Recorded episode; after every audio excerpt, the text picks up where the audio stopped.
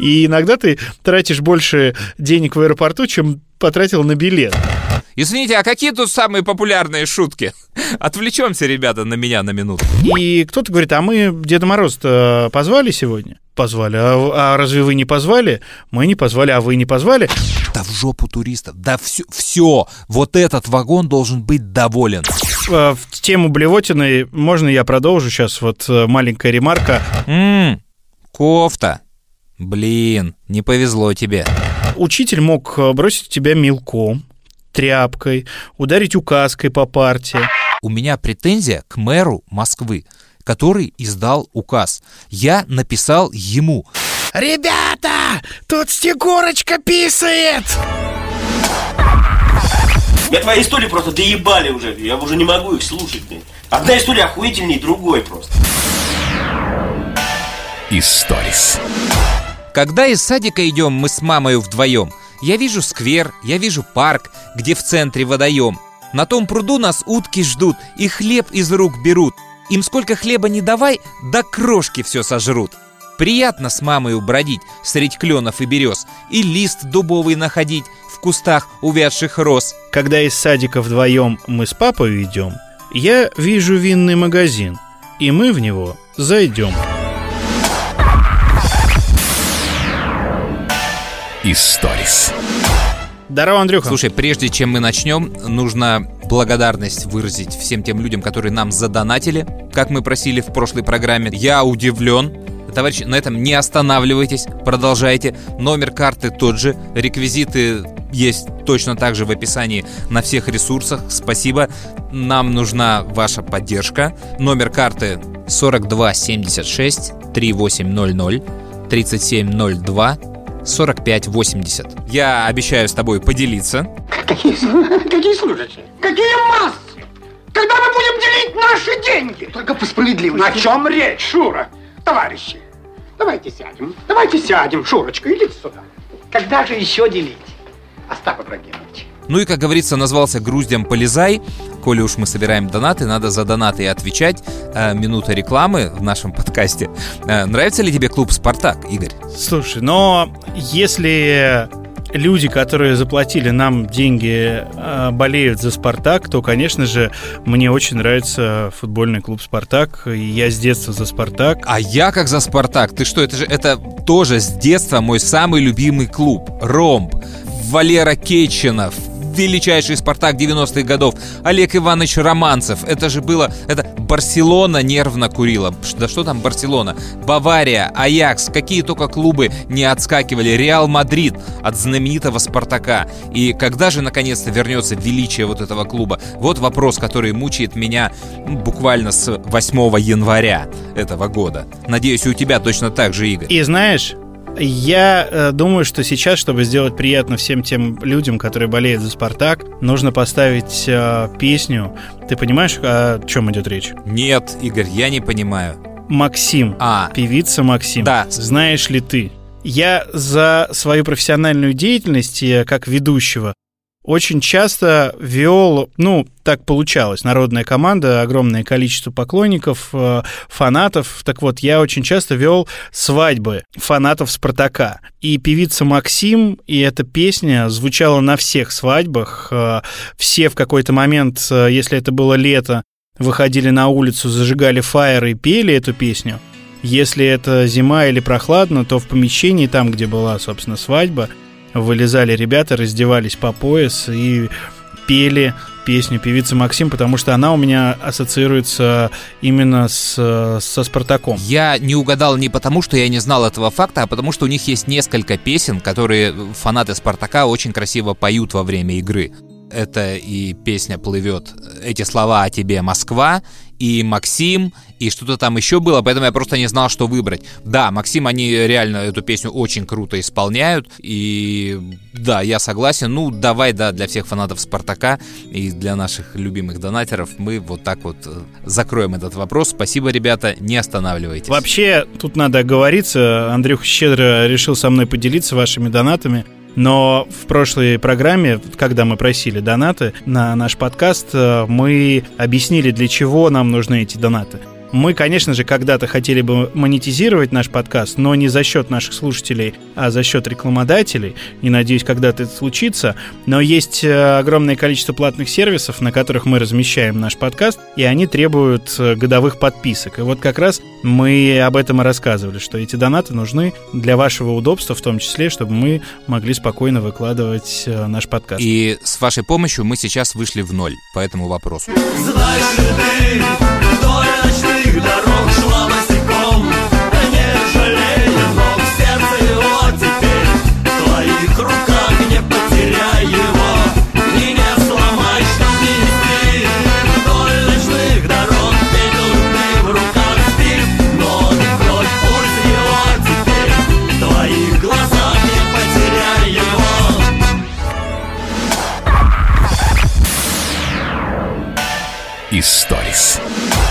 Как прошел твой Новый год? Слушай, а у меня все было спокойно, по-семейному. Я 30 декабря улетел в Сочи. Единственное, что в Домодедово проторчал э, на 3 часа больше, чем планировал, потому что задержали рейсы, но мне еще повезло. Что, Навальный с тобой не летел? Это отдельная история. Просто 30-го уже был коллапс, э, связанный с погодой, а 31-го там вообще половину рейсов отменили, а половину задержали. И чтобы ты понимал, ну, чтобы ты понимал, моя любимая фраза. а, Да. да, ты же знаешь меня. Я ненавижу опаздывать. И все, что касается любого транспорта, поезд, самолет, самолет особенно, естественно, я приезжаю за 3-4 часа до вылета. И мои в семье очень по этому поводу всегда переживают и подшучивают надо мной, что папа паникер, а мне так спокойней. Вот я лучше просижу в аэропорту, но не буду потом там э, переживать, что мы впритык э, приезжаем, бежать куда-то и так далее. Мне так спокойней.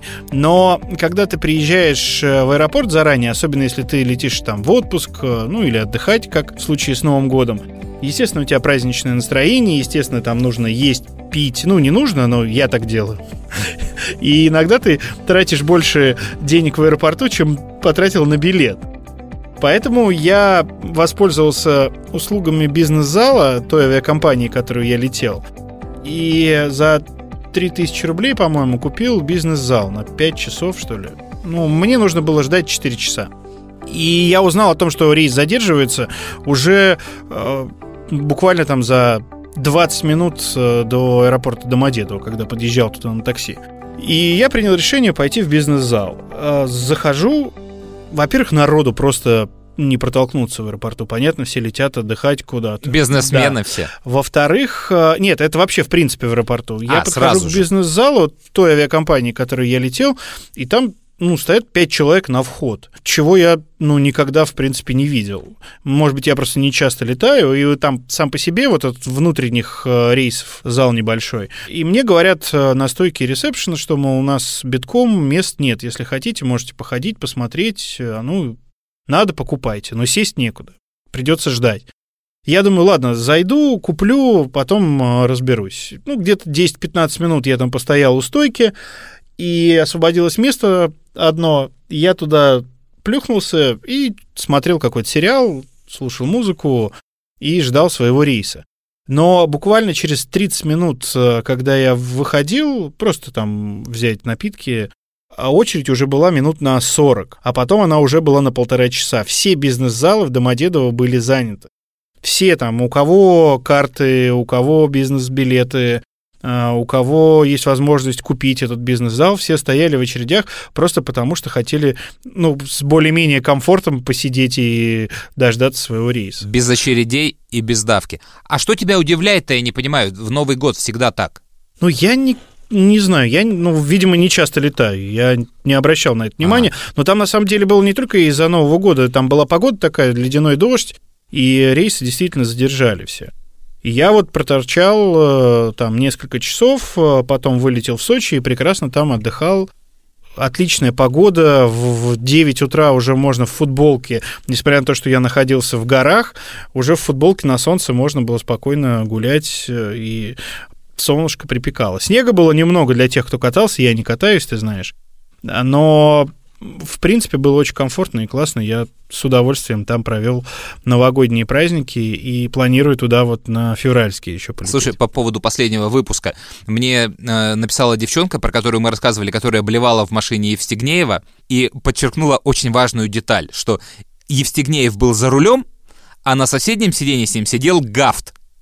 А я блевала вот уже с мамой на заднем сиденье. То есть история звучит вот так, и она считает, что так она будет ярче, пусть так и будет. А э, в тему блевотины можно я продолжу сейчас? Вот э, маленькая ремарка. Ты опять ехал в такси? А, нет, я не ехал в такси, ну, в смысле, я езжу в такси активно, просто у кого-то увидел пост, что раньше к этому относились э, как к чему-то постыдному, да. Я думаю, что многие испытывали рвотный рефлекс, когда ехали с классом э, в пионерском лагере, с отрядом, в цирк, в театр, на какую-то экскурсию, и периодически автобус останавливался, и все выбегали на обочину. Я никогда не испытывал этот рефлекс вот именно в автобусе. И увидел тут пост, у человека, что сейчас даже вот этот рефлекс можно красиво выложить в Инстаграм, сделав бумеранг. Да. Как выходит и как заходит обратно. Да. А ты видел такое, нет, бумеранг? Я не видел, слава богу, потому что ну, у меня вот вся эта тема ассоциируется исключительно с фильмом «Трудный ребенок» и каруселями, на которых они катались. Ну, это такое яркое воспоминание из детства. Я могу добавить здесь только слова Ерофеева, кажется, э, Венечки, что э, закусывать нужно манкой или винегретом, потому что манка выходит легко, а винегрет красиво и весело.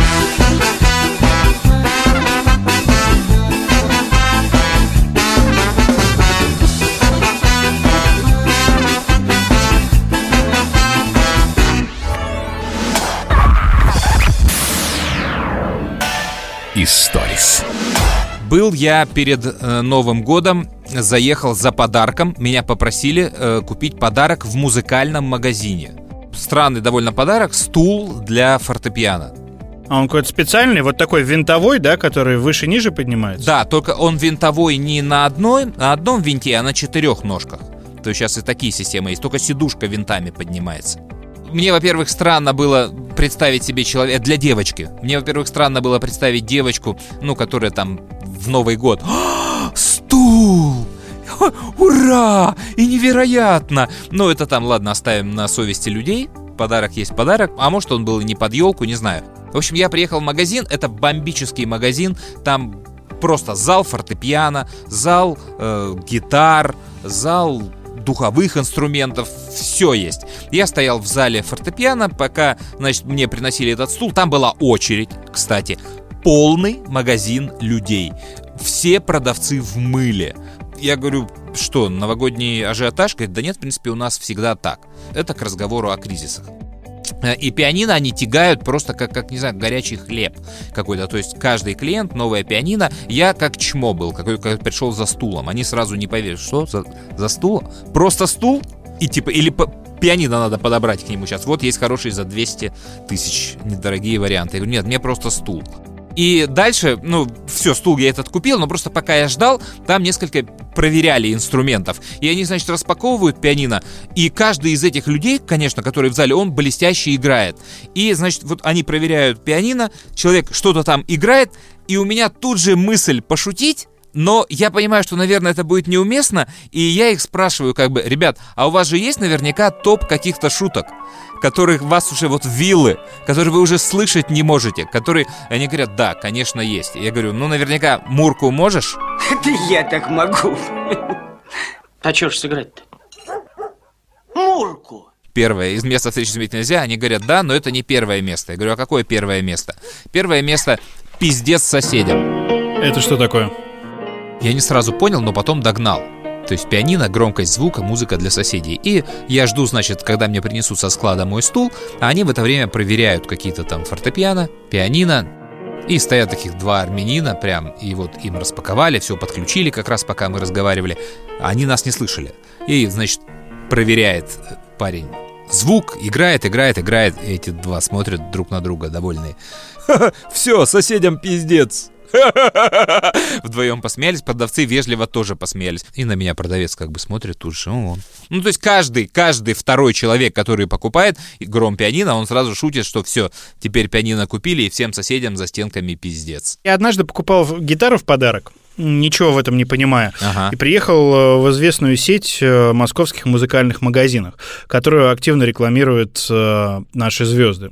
Ну, как человек, который ничего в этом не понимает, я обратился к продавцу-консультанту. Во-первых, я увидел сразу в разделе гитары, где можно попробовать ту или иную гитару, надпись, э, какие песни нельзя играть, дым над водой. Ну, это шутейная, естественно, история, но все равно обращает на себя внимание. Нет, это не шутейная история. Я спросил, а в гитарном отделе правда лестница на небеса? И они говорят, правда. До сих пор, но половина уже просто знает эту шутку и тут же начинает играть это уже вот от шутки. Так вот, у меня сложилось впечатление, что, ну, конкретно тот продавец-консультант, который э, продавал мне гитару, он э, музыкант, у которого ничего в жизни не получилось, то есть от слова совсем. Ага. И он отрывается на таких людях, как я, которые ничего в этом не разбираются, и пытался умничать, и я ему объяснил. Мне нужна самая простая шестиструнная гитара в подарок человеку, который решил попробовать э, играть на гитаре, и он э, берет онлайн-уроки. Он мне часто рассказывал про покрытие, про струны, про дерево, из которых делают гитары, какие страны славятся этим. Вот. Я ему говорю, вот смотри, парень, у меня есть такая сумма. Мне нужна шестиструнная гитара. Я в эту сумму вижу вот сейчас 10 шестиструнных гитар. Скажи для начинающего человека, какую гитару мне взять? И опять по-новому ты понимаешь, что есть вот такая история, есть такая, звукоизвлечение, он мне пытался показать, но у меня вот стойкое ощущение было, что он э, и сейчас играет в группе, э, делает это давно, у него и у группы не получается стать э, ну, настолько популярными, чтобы о них знали, но при этом он отрывается вот на таких чайниках, как я, или, может быть, на молодых музыкантов, которые также приходят за гитарами, какими-то примочками и другими инструментами. Ну, я вот спросил у ребят про гитарный отдел, то есть то, что, что там играют чаще всего. Они назвали три песни «Smoke on the Water», «Лестницу на небеса» и «Металлику Nothing Else Matters». Ну, это классика, понятно. Да, да, вот э, э, Мемов это прям в интернете по этому поводу много. Они говорят, ну, то есть, хочешь, типа, узнай, вон, иди в отдел, а там, знаешь, там как будто вот, ну, реально, час волка, как будто водку выбросили, 87-й год. Столько народу было, что я не пошел туда. Извините, а какие тут самые популярные шутки? Отвлечемся, ребята, на меня на минуту. Эх, курицы, браслеты, шляпки и жакеты Разве ж я тебе не покупал? О, совсем другое дело Историс. Я тут неожиданно оказался на дне рождения своего знакомого, который праздновал его в караоке. И Подарил ему собаку? Нет, э, эту тему мы закрыли в прошлом году. Ну, обычный караоке, зал, э, где собралось там ну, порядка 20 человек. Есть девушка, я не знаю, как правильно называть этих людей, она и бэк-вокалистка, она и оператор, то есть ты подходишь к ней и говоришь, вот какую песню ты хочешь э, исполнить, она, если нужно, тебе будет там подпевать, э, если не нужно, ты будешь исполнять сам, а она будет просто включать и огромное количество экранов, на которых транслируется текст песни. Ну и фонограмма. И именинник э, в самом начале вечера просит у нее группу «Хуй забей» песню «Подмога». Она вбивает. Я говорю, может быть, э, попробуйте ХЗ, потому что у них есть сокращение, или Х, две точки и забей, э, этого нет. Я говорю, ну попробуйте Гребенщиков подмога. Она говорит, это все один коллектив? Я говорю, нет, это разные коллективы, просто сейчас, чтобы время не тратить, попробуйте вот так. И да, действительно, в караоке я удивился, есть Гребенщиков подмога, и именинник начинает исполнять, а там были коллеги по работе, друзья, и какие-то, видимо, люди, которые пришли там случайно, но как случайно? Там коллега по работе пригласил свою жену, или жена, э, которая работает с именинником, пригласила своего мужа. Ну, то есть люди, которые этого человека не знают близко. И это была первая песня, которую он пел в караоке. Лица такие были у людей, это просто надо было видеть. А что такое поют в караоке? Ну, а потом классика Ленинград, Клепс, э, летящей походкой и так далее. Я вот э, смог себя как-то вот на час только оставить в этом заведении, потом я сломался и уехал. Я ненавижу караоке, не понимаю, как это может нравиться. Я тебе сейчас расскажу чуть позже. У меня будет социальный блог про караоке в поезде российских железных дорог. Сейчас просто хотел еще веселого чего-то накидать. Э, У нас, знаешь, был Новый год такой семейный, большая семья, человек 15. И самый младший участник всего этого коллектива — это четырехлетняя племянница моя, Афина ее зовут. И, значит, там все, все дарят друг другу какие-то подарки, а она, значит, ходит с инспекцией. Ну, кому что подарили. Под мышкой свои подарки, куклы. И тут я сижу, знаешь, с пакетом, она ко мне подходит. У тебя что? Давай посмотрим. А они, знаешь, как, ну, задают вопрос, то есть ответ не важен, как бы. У тебя что? И она уже лезет в пакет, знаешь, уже пакет этот раскрывает, смотрит, когда она туда залезает. Ммм, кофта. Блин, не повезло тебе. И, и, и смотрит, знаешь, такой жалостью на меня. Знаешь, я так вздыхаю, да. Она говорит, а может быть, ты хотел кофту?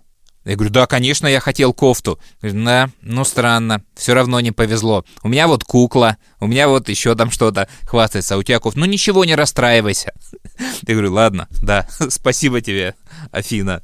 А через некоторое время я оказался у мамы дома, в гостях, и на кухне, заходим на кухню, она мне показывает, говорит, вот тут проблема, может, поможешь?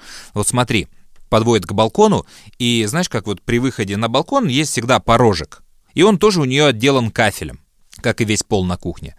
И этот кафель вот на порожке, он разбит в мелкие трещины. Я говорю, может, у тебя есть клей, ты вот эти вот все кусочки сможешь приклеить? Я говорю, ну, как бы это вряд ли, скорее надо менять плитку. Я говорю, мам, а что было? И, ну, вот, ну, у меня есть какие-то версии, да, что было там. Она что-то несла, там, не знаю, казан, упал казан, она споткнулась об этот порог, э, ну, что-то тяжелое упало и разбило.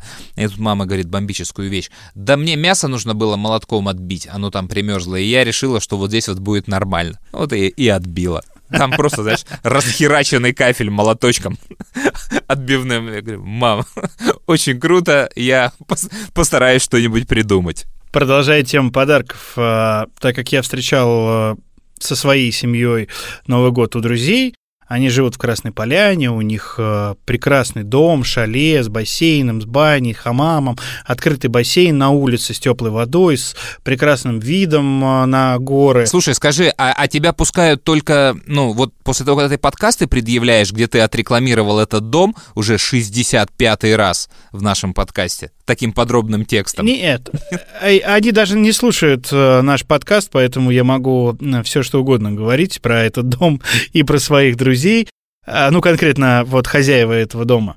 Э, Так вот, э, там э, собралось, по-моему, 5 или 6 семей. Ну, все прилетели, кто-то жил в этом доме, кто-то жил там в соседней гостинице, но, тем не менее, тусовка была большая. То есть у каждого по двое, по трое детей, взрослые, все это, ну, весело, красиво, вкусно. И в какой-то момент, э, 31 декабря, ну, во-первых, э, 31 декабря началось с того, что в 8 утра все поехали кататься на лыжах, и возвращались все с каталки где-то в 3 часа дня, 31 декабря. И они возвращаются, и кто-то говорит, а мы Деда Мороза позвали сегодня? Э, Как? Позвали. А, а разве вы не позвали? Мы не позвали, а вы не позвали? Ну, то есть большая тусовка.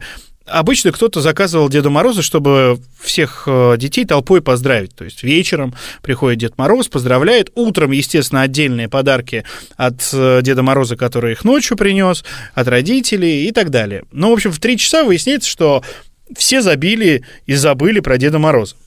Я первый раз в жизни искал 31 декабря Деда Мороза. А, Я начал в Инстаграме писать хэштег, кто-то мне посоветовал. Ну, сначала знакомым позвонил, естественно, все заняты. Посоветовал там, условно говоря, Дед Мороз, Красная Поляна. Дед Мороз, Сочи.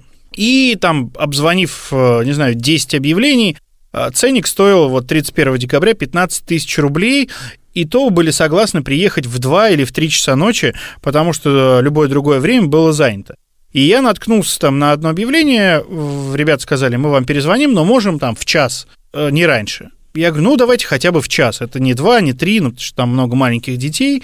Потом они мне перезвонили, они мне 15 тысяч объявили, перезвонили, что могут э, в 8 часов вечера приехать. И они, видимо, перепутали, потому что они говорят, ну все, как договорились, э, 6 тысяч. А я записал этот номер, я вижу, что это те же ребята. Я видел их фотки, э, видел их программу, они там описали, что это 30 минут, э, игры, у них э, есть там анимация, есть фокусы, ну, реквизит. Ну, то есть это не просто Дед Мороз со Снегурочкой пришел, вы прочитали стихотворение, э, вот вам подарки. А у них еще там некая программа такая.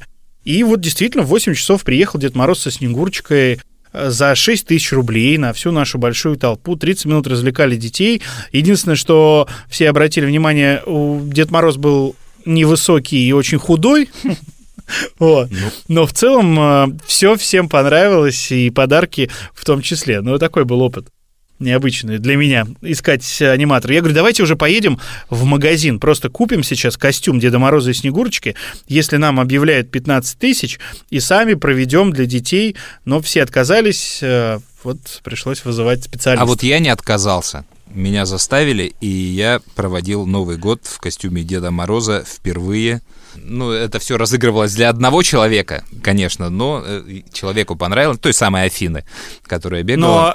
Она узнала тебя нет, или нет? Нет, она не узнала. Нет, это вот эта магия, конечно, знаешь, когда я ее наблюдал со своими детьми, когда мы дедушку все время наряжали, ну, все этапы, то есть вот этого восхищения, то есть сначала страха, когда там три года, а, потом вот а, ожидание и восхищение, а потом а, вот этой боязни, что да, она уже понимает, что это не настоящий Дед Мороз, но вдруг, если ты сейчас начнешь говорить, что он не настоящий, тебе подарок не подарят. Подарок-то все равно нужен. Потом некое снисхождение, знаешь, у старшей дочери к младшему брату, когда она уже все понимает, а он еще не понимает. Он и стих подготовил, он и в окно смотрит, и его не очень еще интересует разгадать, настоящий он или нет.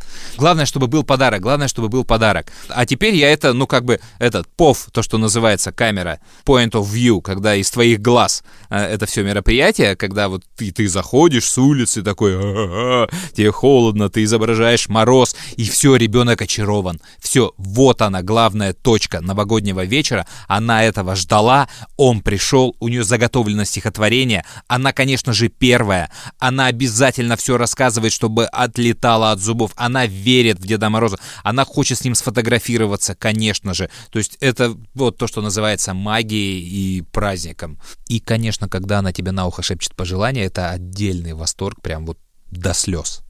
Я там слезу не пустил под бородой, но это, конечно, невероятно круто было. Хотя я сначала не хотел, думал, не получится. Но получилось настолько, что некоторые взрослые долго потом кололи хозяев, типа, а кто был Дедом Морозом? А кто был Дедом Морозом, кого вы позвали. То есть они даже взрослые, некоторые не просчитали, что это был я. Ну, там очень богатый костюм, то есть там я просто изменил голос, а в костюме меня невозможно узнать, потому что там все там и парик, и брови, и борода, и э, кушак, то есть не просто халат, а еще и там то, чуть ли не нижнее белье у меня, знаешь, было Деда Мороза, не отравленное. Ну вот, да, был у меня такой experience, и я еще искал э, аниматоров, так же, как и ты, я в том числе и у тебя их искал, тебе Но ты искал присылал. их э, раньше, И- не 31-го, по-моему, или 31-го. Да, нет, не 31 но я искал их не менее оперативно и гораздо страшнее. Во Владимирской области на дачу аниматоров 31 декабря, да? Нет, э, не так, хуже. Э, ладно, давай я уже начну тогда это все рассказывать. Сейчас, подожди, я поставлю жирную точку в своей истории. А, давай. Потому что, когда вот э, Дед Мороз и Снегурочка за 6 тысяч рублей закончили свое выступление, а переодевались они... Ну, то есть там такой дом, э, он стоит на горе, и есть гараж под домом. И он теплый гараж, там есть несколько комнат, и они, соответственно, там переодевались, потом заходили в дом. Сначала Снегурочка, естественно, поиграла с детьми, давайте позовем Дедушку Мороза. Дедушка Мороз зашел, все опять поиграли, конкурсы, фокусы, и ушли. И э, я э, пошел расплачиваться, собственно, с э, Дедом Морозом и Снегурочкой, и Снегурочка мне говорит, а у вас есть где-нибудь туалет? Я говорю, слушайте, ну туалет есть только в доме, но вы не пройдете мимо гостей, вас все равно дети увидят. Я говорю, вы можете переодеться сейчас э, э, в гражданское, и я вас заведу, ну, как будто там наши знакомые, и никто не обратит внимания. Она говорит, нет, вы понимаете, у нас там заказ э, и так далее, я уже сейчас не буду переодеваться, ладно, потерплю. Потом такая говорит, нет, я не могу терпеть. Я говорю, ну, хорошо, вот выходите, тут вот там большой двор, вот там во дворе земля, трава, было тепло, вот куда-нибудь там в уголок э, проходите, и пусть э, вот это случится там. Ну, если так уж, потому что, ну, негде там было, да, частный сектор, дома, мне как-то Снегурочку стало жалко. И я вышел из этого гаража, Ага. поднялся, собственно, э, ко всем гостям, рассказать, что сейчас я провожу, и крик с улицы, значит, «Ребята, тут Снегурочка писает!» И все дети как ломанулись. Это было так смешно. все заржали, но мне ее стало, конечно же, жалко, а ну уже темно, 8 часов, там темень, но все равно есть фонари, и виден силуэт э, персонажа в костюме, что она сидит, и я не знаю, как ребенок мог догадаться, что он там делает, она могла просто сесть, ну, я не знаю, вещи собирала, там э, какие-то свои сказочные дела делала, но ребенок крикнул именно писы, и просто там 15 детей ломанулись на улицу, бедная девчонка, мне ее так стало жалко, вот. Она там как-то, ну, слава богу, она, видимо, уже заканчивала, потому что, когда все выбежали, ее уже там не было. Она И уже никто не- растаяла. Да, никто не поверил, да, этому маленькому парню. Да я клянусь! А из-за стола, знаешь, никто не встал, но у взрослых все просто заржали. И на меня, главное, смотрят, типа, ты тут за аниматоров отвечал, что за дела-то? А я, э, знаешь, как хозяин, ну давай вот здесь вот прям садись на участке, ничего страшного. А ну-ка, давай-ка, плясать выходи. Нет, Дед Дед Мороз, нет, Дед Мороз, погоди!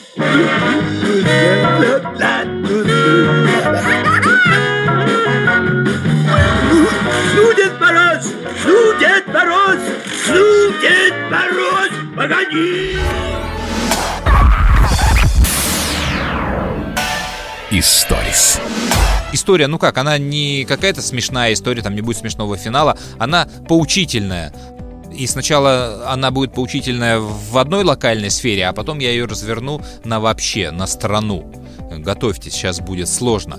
Э, Российские железные дороги в Новый год, ну, поскольку нужно развивать внутренний туризм, э, они этим делом озадачились. И, среди прочего, конечно же, выстроили поезда. Они были каждый год, но раньше их делали частные компании. А теперь это прям РЖД-туры делают. Это Великий Устюг. Поездки в гости к Деду Морозу. Из Москвы выходит поезд и едет в Устюг. Там разные варианты есть. Три дня, пять дней. Либо просто Москва-Устюг, либо заездом в Архангельск, э, в Карелию. Там такие остановки. Ночью поезд едет, днем ты посещаешь город, возвращаешься в поезд, он едет в следующий город. И такие туристические маршруты. Э, Под это дело РЖД взяла составы, которые... Это очень красивые составы, кто ездил, кто знает, которые ходят в Пекин туристические. Это очень красивые поезда, не шанхайские экспрессы, не восточные экспрессы, но очень и очень красивые и дорогие. И вот сейчас они стоят, и их перебросили на эти направления. И продали туры. А а поезда идут, то есть ты можешь попасть на Новый год, можешь попасть на Рождество. То есть друг за другом, два рейса по всем маршрутам. И все продано, все битком. Мои знакомые занимались поставкой аниматоров в этот поезд. То есть по вагону должны бегать аниматоры, развлекать детей и оказывать внимание взрослым. У них викторины, розыгрыши, просто развлечения, танцы. И удобнее всего это делать, ну, сначала по вагонам ты со всеми знакомишься, а потом два вагона ресторана. И во время ужина некие развлечения, и еще специальное время для этого отводится. Поезд отъезжает, все, мы аниматоров загрузили, они уезжают, и дальше выясняется, что э, в поезде в этот первый пробный заезд поехало какое-то руководство РЖД, Российских железных дорог. Там большое, маленькое, не знаю. И вот э, этому руководству РЖД ну, просто нахер не упиралась никакая анимация, э, никакие там крики, никакое развлечение. Хорошо бы еще, чтобы детей, наверное, в вагоне не было. Ну, только бы, чтобы вот дети их, э, их личные дети развлекались. Вот. Или вообще никого не было. Да, да, и значит, там что там расписано? Ужин у людей... Так, нахер, ужина нет. Значит, в вагоне ресторан вообще закрыть. Мы, значит, приходим туда в 7 часов. Там, значит, чтобы было караоке, обязательно караоке, да. А мы все бывшие летчики. И, значит, чтобы песни были про летчиков. Побольше летчиков. Так, там гитариста видели. Так, гитарист тоже пусть будет. Будет играть песни, которые мы ему скажем. Все, и дальше весь маршрут этого поезда начинает перестраиваться просто под этих людей. И, им похер, что тут туристы, что продано, что расписание, что обед. То есть аниматорам говорят сразу, «Ф- ну мы поскольку знали только аспект аниматора, я за него отвечаю. Говорят, что все, ребят, все отменяется, это все, никаких детей. Еще вас просили громко не ходить по вагонам, потому что это людям не нравится. А еще там у вас есть игра Валера, какой-то там сумасшедший Валера или какой-то Валера. Там участвует толстая ростовая кукла, и она Валера, и над ней все смеются. А одного из этих вот людей, которые едут в поезде, его зовут Валера. И поэтому не надо, чтобы звали Валеру, потому что над Валерой все будут ржать, все, и вообще заб- забудьте про эту игру. Кузи его назовите, гусем, как угодно, но только не Валерой. И все, и весь вот этот поезд был за минуту перестроен просто под один вагон руководства. А там еще 10 вагонов. Аниматоров настолько замучили, что вот они вернулись, а этот поезд, он пришел утром, к вечеру, днем он грузится и уходит во второй рейс. И аниматоры должны были поехать во второй рейс, и они во второй рейс не поехали. И вот мы это знали вот ночью, что вот поезд приезжает, и что утром нам нужно найти новых аниматоров в этот поезд. Вообще неподготовленных. А мы готовили программу аниматоров, ну там неделю, наверное. То есть записывали то, что им нужно для радио. То есть радио работало на весь вагон. Э, формировали плейлисты, программы какие-то. И вот за ночь мы искали аниматоров в новый поезд, и мы их нашли. И ребята отработали, и очень быстро появились. Очень, то есть мы из этой ситуации выкрутились. Но история, она на самом деле вот о, об РЖД и вот об этом вагоне, и о том, как у нас делается туризм. Вот он делается вот так. Слушай, это вопрос даже не туризма, вопрос э, вот э, руководителей, чиновников, которые Любой сферы, абсолютно, да, да. появляются где-то, и вся программа меняется именно под них. Хотят они, не хотят, э, вот э, любой каприз. Пожалуйста, сделаем, уберем. И на людей, которые случайно оказались, ну как случайно? Э, Случайно, потому что они не знали, что здесь будет руководство РЖД и устроит свои собственные праздники и свой Да. собственный корпоратив, да, и Новый год. И вот как они захотят, так и все должны будут подстраивать. Но я это проходил, поэтому меня это вообще не И удивляет. все вот главные люди, которые по поезду, которые отвечают за это, они тоже, они прям говорят, да в жопу туристов, да все, все, вот этот вагон должен быть доволен. И тогда все, не обращайте ни на что внимания.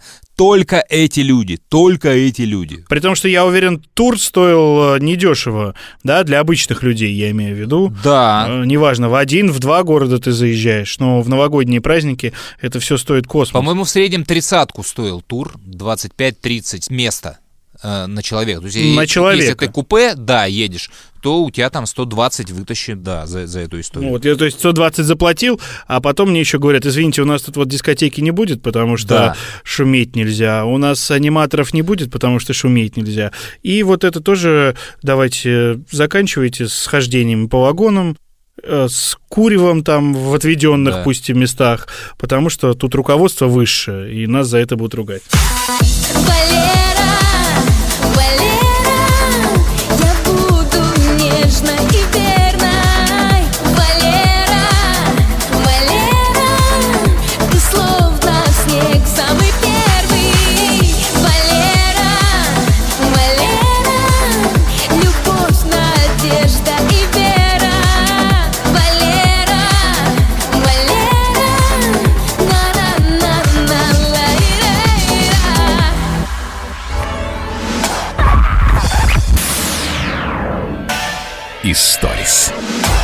Еще у меня была история.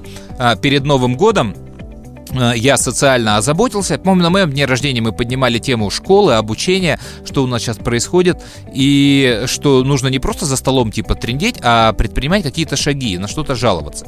Я сейчас постараюсь максимально кратко э, это все пересказать, потому что вряд ли это многим интересно. То есть в прошлом году Собянин, э, если ты помнишь, а ты вряд ли помнишь, э, он же перенес каникулы. Они должны были быть в ноябре, а их перенесли на начало октября, потому что эпидемия. После этих каникул старшие классы в школу вообще не вернулись, а младшие вернулись.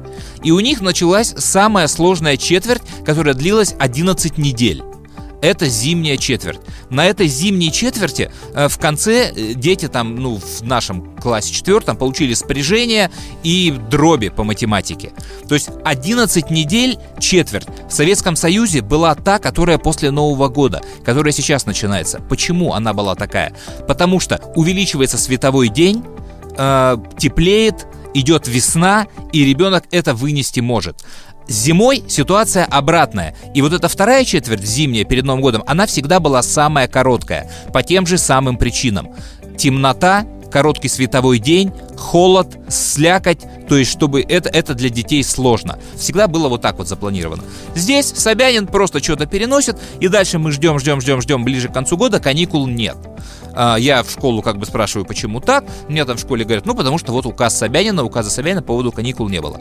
Я, как ответственный человек, гражданин своей страны, горожанин, захожу на портал МОСРУ, госуслуги, куда там э, нахожу форму «Обратиться в Министерство образования». Э, И пишу в Министерство образования бумагу о том, что, ребята, вы прикольно перенесли каникулы в начале, но вы каникулы не перенесли в конце. А, И вы не правы, потому что то-то и то-то вы фактически гробите детей. Так и так, ай-яй-яй. Я недоволен. И отправляем эту бумагу. Мне приходит ответ. Вашу бумагу перенаправили в школу, ждем ответ от школы. И у меня начинаются звонки. Директор, зауч, классный руководитель, что случилось, как же так, мы же вам говорили, вы объясняли, и крайним, конечно же, выставляют классного руководителя. То есть первый человек звонит, Андрей, что же случилось, почему же вы так, Ай, да как вы, да нас же сейчас школа, и начинает рассказывать, что сейчас делают школы, я говорю, подождите, у меня претензия к мэру Москвы, который издал указ. Я написал ему в Департамент образования Москвы. У меня к школе нет вопросов, потому что это законодательная история. Я и что они хотят, чтобы вы ответили? А- И они дальше начинают сочинять бумагу. То есть они мне говорят, так, давайте напишем, что вам неоднократно было объяснено, но вы забыли. Вам доводилось все до вашего сведения. Что вы несете? Что доводилось до моего сведения? Что-что? Неважно что, давайте напишем, что с вами были проведены беседы, что были э, родительские собрания, что вы все знали. Я говорю, что за хрень? Что я знал? Ну, понятно, Андрюха. Я удивлен, что ты удивляешься э, всему этому. Во-первых, странно, что это не анонимная жалоба. Ну, в том плане, что я написал там мэру, и тут же все сказали, вот это Андрей Куренков или Игорь Паньков, э, тут стучат, разберитесь. Так это госуслуги. Это госуслуги. Я зарегистрирован там. Сразу А, видно. Нет, ну может быть, нет, но может быть им все равно должно анонимно это приходить. Я не знаю, но я понимаю реакцию школы и классного руководителя и директора, потому что им-то это как прилетело. У вас там что происходит? Что у вас тут родители недовольны?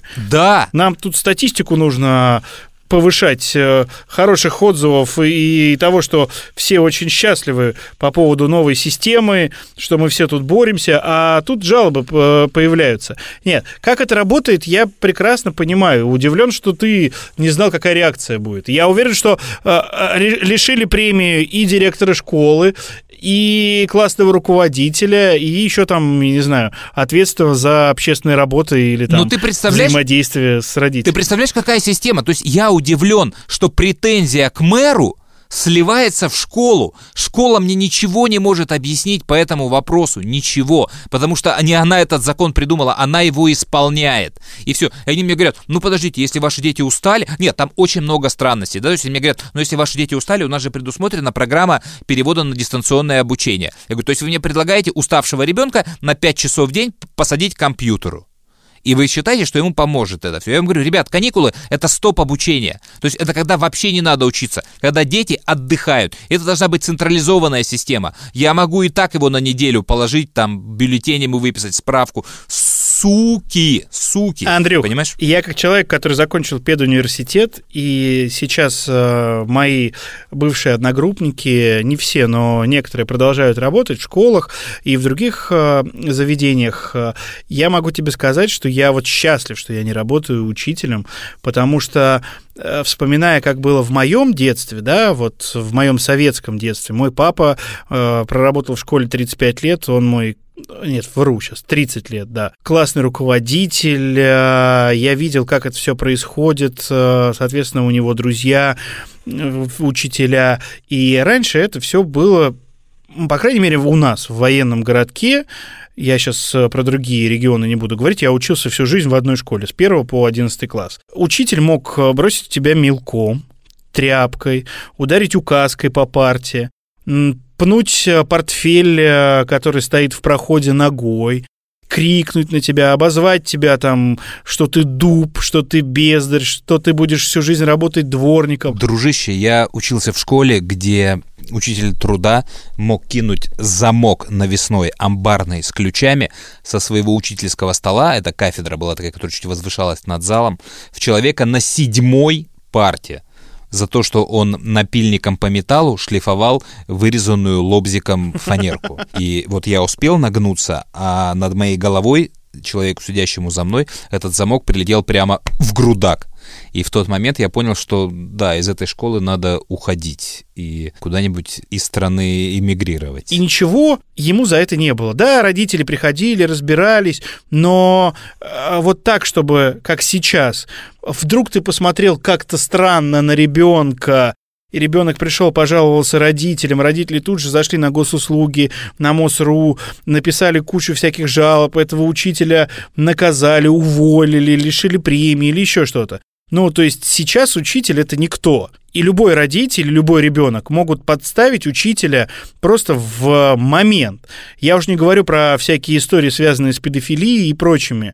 Верят и реально родителям, ученикам, а чиновникам им что надо? Жалоба поступила, надо наказать, надо не портить Отработать. статистику, отработать, да. И там никто не разбирается. Есть нормальные директора, есть в школе, которые за своих учителей бьются и они отстаивают. Но у них тоже э, власть э, не безграничная, да, им сверху прилетает, их снимают, этих директоров. И у меня вот огромное количество моих друзей, которые работали преподавателями в школе, уволились только потому, что они не могут нормально работать. Все эти родительские чаты, где, естественно, виноват всегда учитель. Все эти жалобы. Но это просто беспредел, который сейчас творится. И система образования в нашей стране, может быть, и во всем мире, но, по крайней мере, которую я могу наблюдать, глядя на своих знакомых и коллег, бывших, она просто летит куда-то вот э, под откос. И я рассказывал, по-моему, в нашем подкасте, когда, в- сейчас год не вспомню, в общем, на третьем курсе института в Выхино была экспериментальная школа, где э, во всех классах поставили видеокамеры, и была возможность, э, во-первых, смотреть э, прямую трансляцию урока, а во-вторых, потом пересмотреть запись урока. То есть родитель и ученик не согласен с оценкой. Да? И э, ты заходишь на портал, находишь урок и смотришь выступление, соответственно, ученика. Если ты даже не согласен после того, как видео посмотрел, есть специальная комиссия в школе, э, есть комиссия там района, которая смотрит и свою э, выносит э, оценку. Вот он на тройку ответил, или, как э, ученик считает, он ответил на 4 с плюсом. И э, вот только в таком виде, да, это может быть нарушение каких-то там прав э, человека, хотя сейчас камеры везде, но, по крайней мере, дети, вот у которых я тогда преподавал историю, право, они не говорили родителям, он мне поставил э, оценку или выгнал меня с урока, э, потому что я ничего не делал. Там все видно. Сидел, играл в телефон, сидел, э, задирался там с одноклассником, а там и звук писался тоже, и видео. И тут, конечно, да, хотя я уверен, что покажи-то, ну, многим родителям видеозаписи и аудиозапись, все равно они будут отстаивать своего ребенка, это понятно. Но вот то, что сейчас происходит в нашей системе образования и в школах в том числе, но мне просто жалко преподавателей. Моя э, классная руководительница сына, она, мне кажется, уже просто, знаешь, иногда перестает отвечать родителям. Ну, во-первых, они могут там в 2, в 3 часа ночи написать, во-вторых, естественно, тон, в-третьих, сейчас все начали писать голосовые сообщения, и там ты тон сразу понимаешь, да, А в-четвертых, э, у них, естественно, виноват э, сначала учитель, потом директор школы, потом, ну, в нашем случае Московская область Воробьев, Собянин, Путин, но все, кроме э, ребенка и кроме родителя, который воспитывает этого ребенка.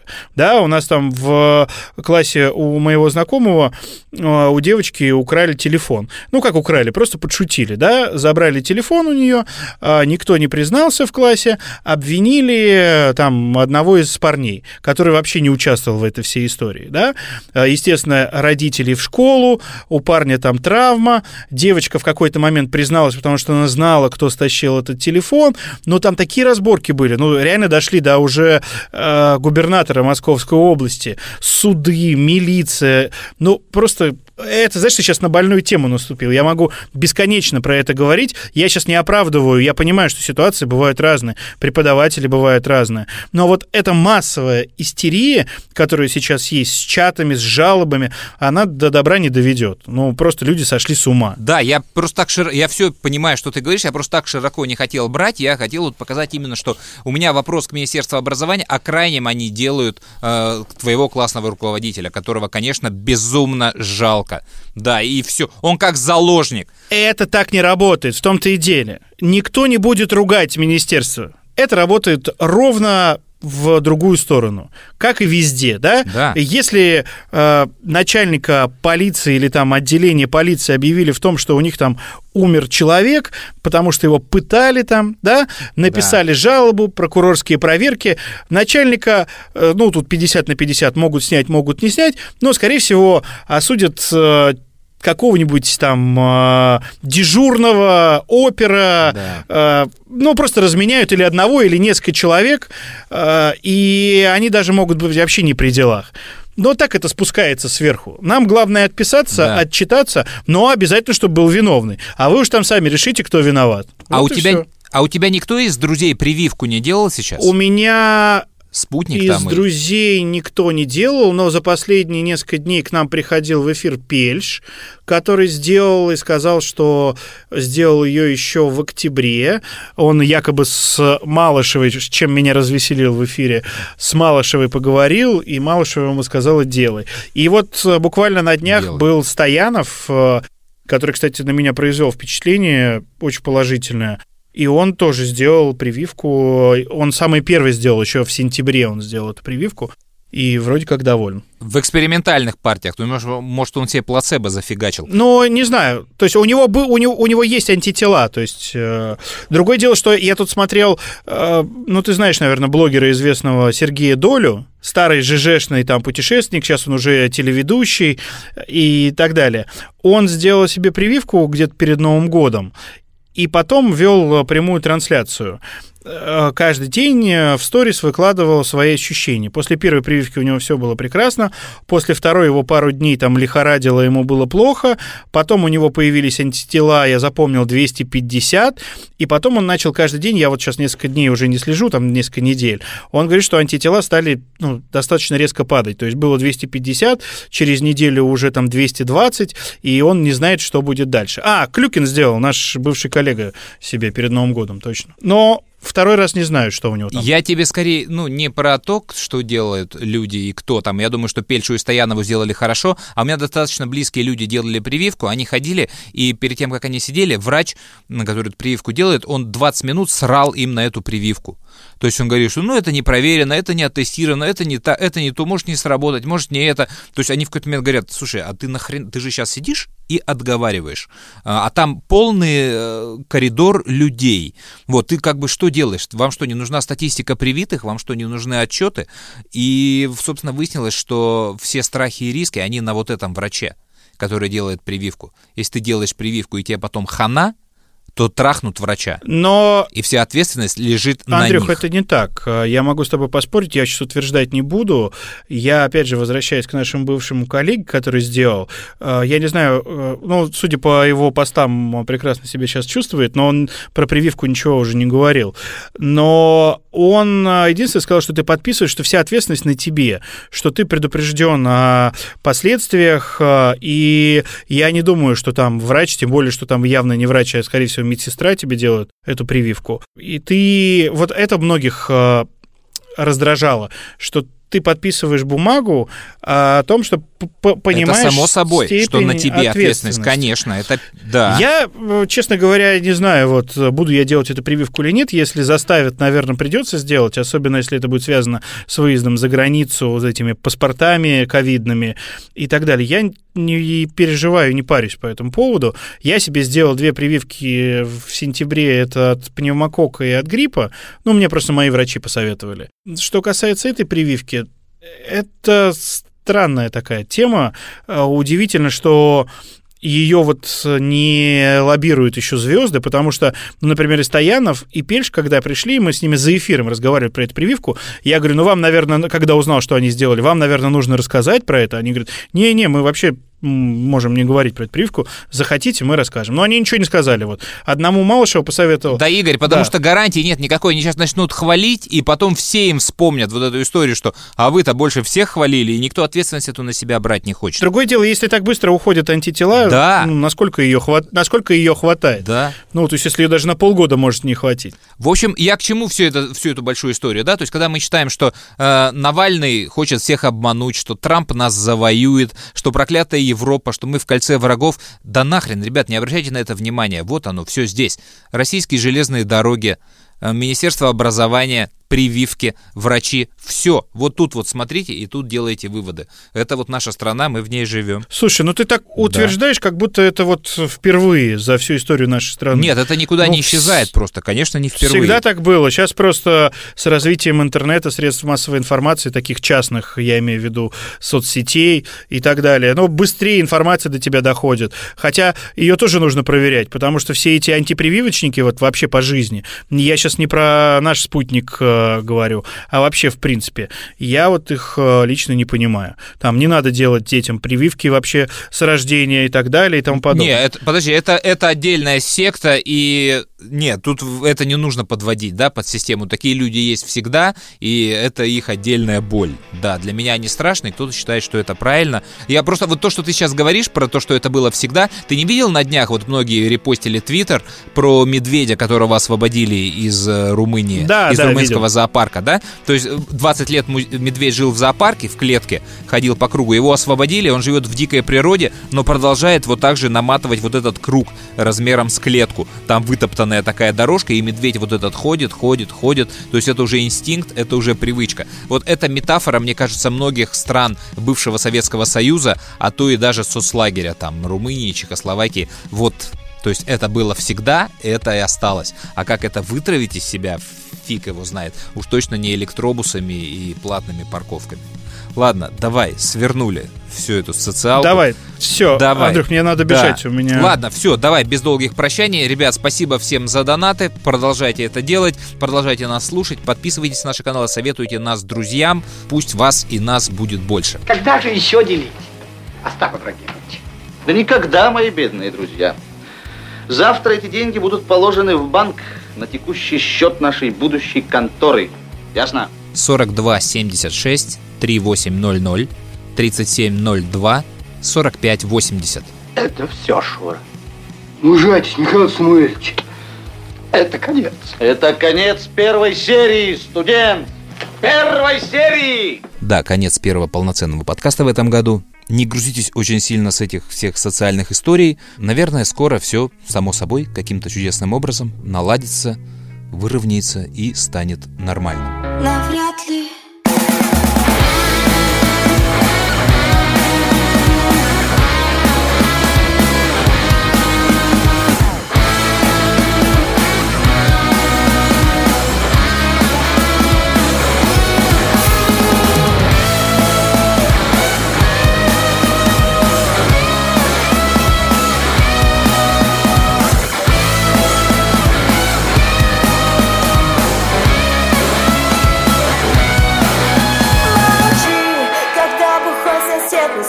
свою челку кричит Когда в подъезде снова кто-то мрачно торчит Когда в квартиру напротив приезжают врачи Эта песня звучит, моя песня звучит Историс.